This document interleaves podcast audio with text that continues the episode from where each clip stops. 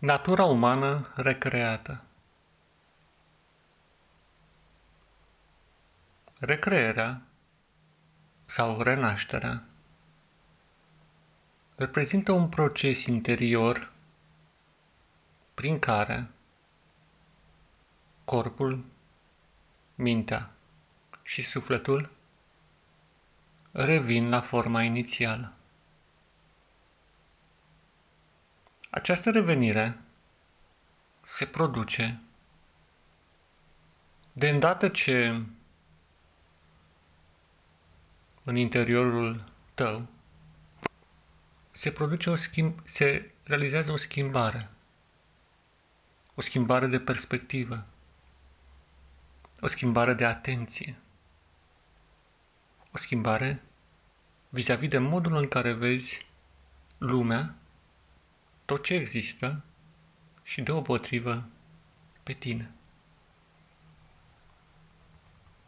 Și în această schimbare de percepție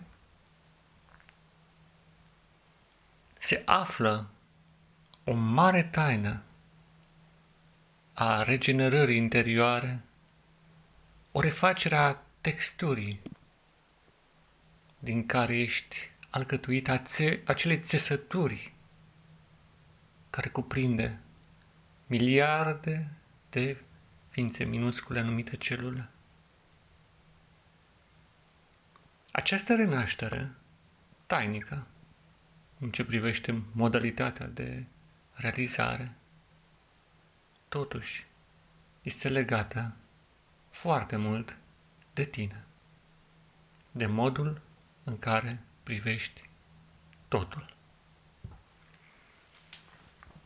Și acum te gândești că pășești printr-o grădină cu pomi exotici, dar și de pe la noi, ca o grădină botanică, mare de tot. Sunt fel de fel de pomi în acea grădină, mulți. Fructele unele sunt bune, altele nu altele sunt doar de privit, nu și de consumat. Și a face distinția între aceste categorii, ce este bun de mâncat și ce e doar bun de privit, constituie o mare artă.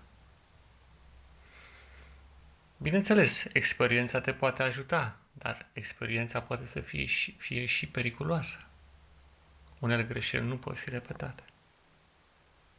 Și atunci cum poți să-ți dai seama că rodul plantei din fața ta, frumos și aspectos, este într-adevăr bun pentru a fi consumat? Atingi. Atingerea relevă mai multe elemente, dar ea nu spune în ce constă conținutul. Și mintea începe să creeze înăuntru tău tot felul de variante. Este un fruct bun de mâncat. Ba nu, este otrăvitor. Dar ce ar fi dacă aș încerca? Nu merită să riști. Nu fi de bun. Stai liniștit.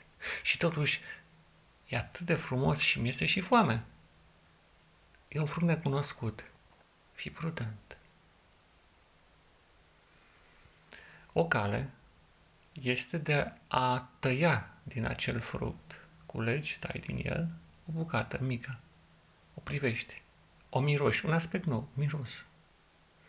Mirosul spune multe despre caracteristicile unui aliment. Dar trebuie să ai multă experiență în spate pentru a discerne mirosurile. Poate să fie miros atrăgător, dar poate să fie o capcană sau o neștiință. Și urmează, după ce ai văzut, ai atins, ai mirosit, urmează să guști o foarte mică bucată. Aici e riscul cel mai mare. E un drum fără întoarcere. Gustul poate să fie bun, rău, plăcut, dar efectele nu sunt totdeauna imediate. Și rămâne o perioadă de așteptare. A fost bun sau nu? A fost otrăvitor sau ceva hrănitor? De îndată ce ți-a asumat acest risc, nu-ți rămâne decât să aștepți și te așezi undeva și aștepți, în liniște. Din fericire, după o vreme, de câteva ore, te simți tot bine și ți este din nou foame. Și atunci ai curaj și mănânci mai mult și mai mult. Și deodată descoperi că este un fruct foarte bun, hrănitor. Nu-ți face probleme. Dar ce-ar fi fost să fie altfel? Ce-ar fi fost ca acel fruct să fi fost, să, să fi avut ceva otrăvitor în el? Experiența era groaznică. Acesta înseamnă să cunoști prin experiență. Fără să ții cont de ce au făcut unii sau alții, fără să citești, fără să te intereseze, experimentezi direct. Poate uneori intuiția te va ajuta, dar alteori s-ar putea ca riscul să fie enorm. Să fie doar o cunoaștere prin experiență. O altă variantă, pozezi pomul cu un telefon mobil, cauți pe internet după aspectul pomului sau al florilor sau al fructului sau al frunzelor și detectezi ce copac este și începi să citești despre el, de unde provine, ce fel de fructe produce, dacă e sau nu otrăvitor. Aceasta înseamnă experiență, de fapt, înseamnă cunoaștere pe baza experienței altora. Cunoaștere prin învățare. Înveți la alții, citești, vezi. Și după o, după o anumită vreme spui, da, este un pom bun de mâncate sau nu. Dar și aici există un risc. Compararea, chiar și pe internet, poate da greș.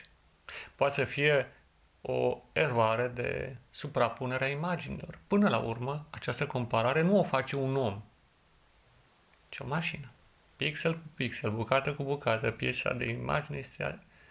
Piesele de imagine sunt comparate și statistic vorbind să dă un rezultat care îți dă de fapt unul dintre rezultatele posibile, cel mai probabil, din punct de vedere al calculului matematic. Dar și matematica aceasta a calculatorilor are limita ei. Și se poate întâmpla ca fructul pe care tu ai crezut că aparține unei anumite specii de arbor să fie alta, sau să fie o specie otrăvitoare sau o familie otrăvitoare din aceeași specie. Este posibil și așa ceva. Dar oricum, este riscul mult mai mic decât atunci când încerci prin experimentare directă să cunoști. Și a treia variantă. Nu știi despre ce este vorba și soliciți, aj- soliciți ajutorul altui om. Un om care știe mai mult despre viață decât tine, care poate este expert, nu care poate, care sigur este expert, hai să zicem, în cunoașterea plantelor. El va veni, se va uita, va atinge, va mirosi, va compara cu ceea ce știe și pe baza experienței umane îți va da cel mai bun răspuns posibil. Și aici este un risc, fiindcă trebuie să ai încredere în el. Dar înainte de a avea această încredere, el va proba pe propria lui piele. Va gusta, nu se va întâmpla nimic și îți va spune, poți să mănânci și tu. Este bun. Este un arbore care este comestibil. Aceasta înseamnă să înveți din experiența nemijlocită a altor oameni. Nu doar din cărți, ci din experiență. Ceva ce se transferă dincolo de cuvinte. Este o emoție profundă, fundamentală, care însoțește orice experiență umană și când ea este transmisă direct, are cea mai mare valoare.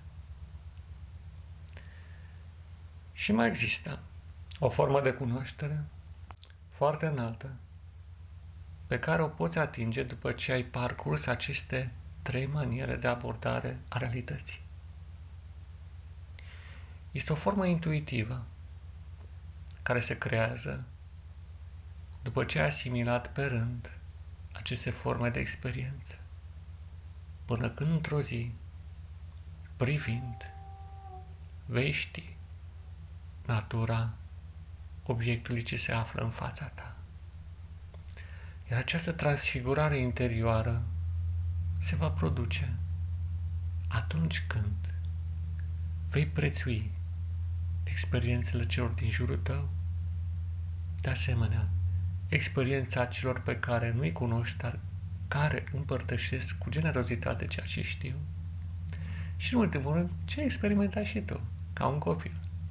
Dar, mai mult decât toate, într-o zi, prin cele trei ferestre de care am vorbit, se va deschide a patra, mult mai mare.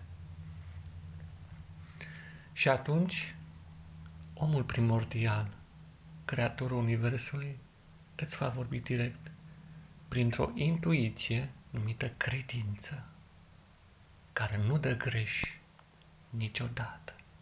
Ah, dar aceasta este taina tainelor, cea mai mare dintre toate tainele, cea mai mare.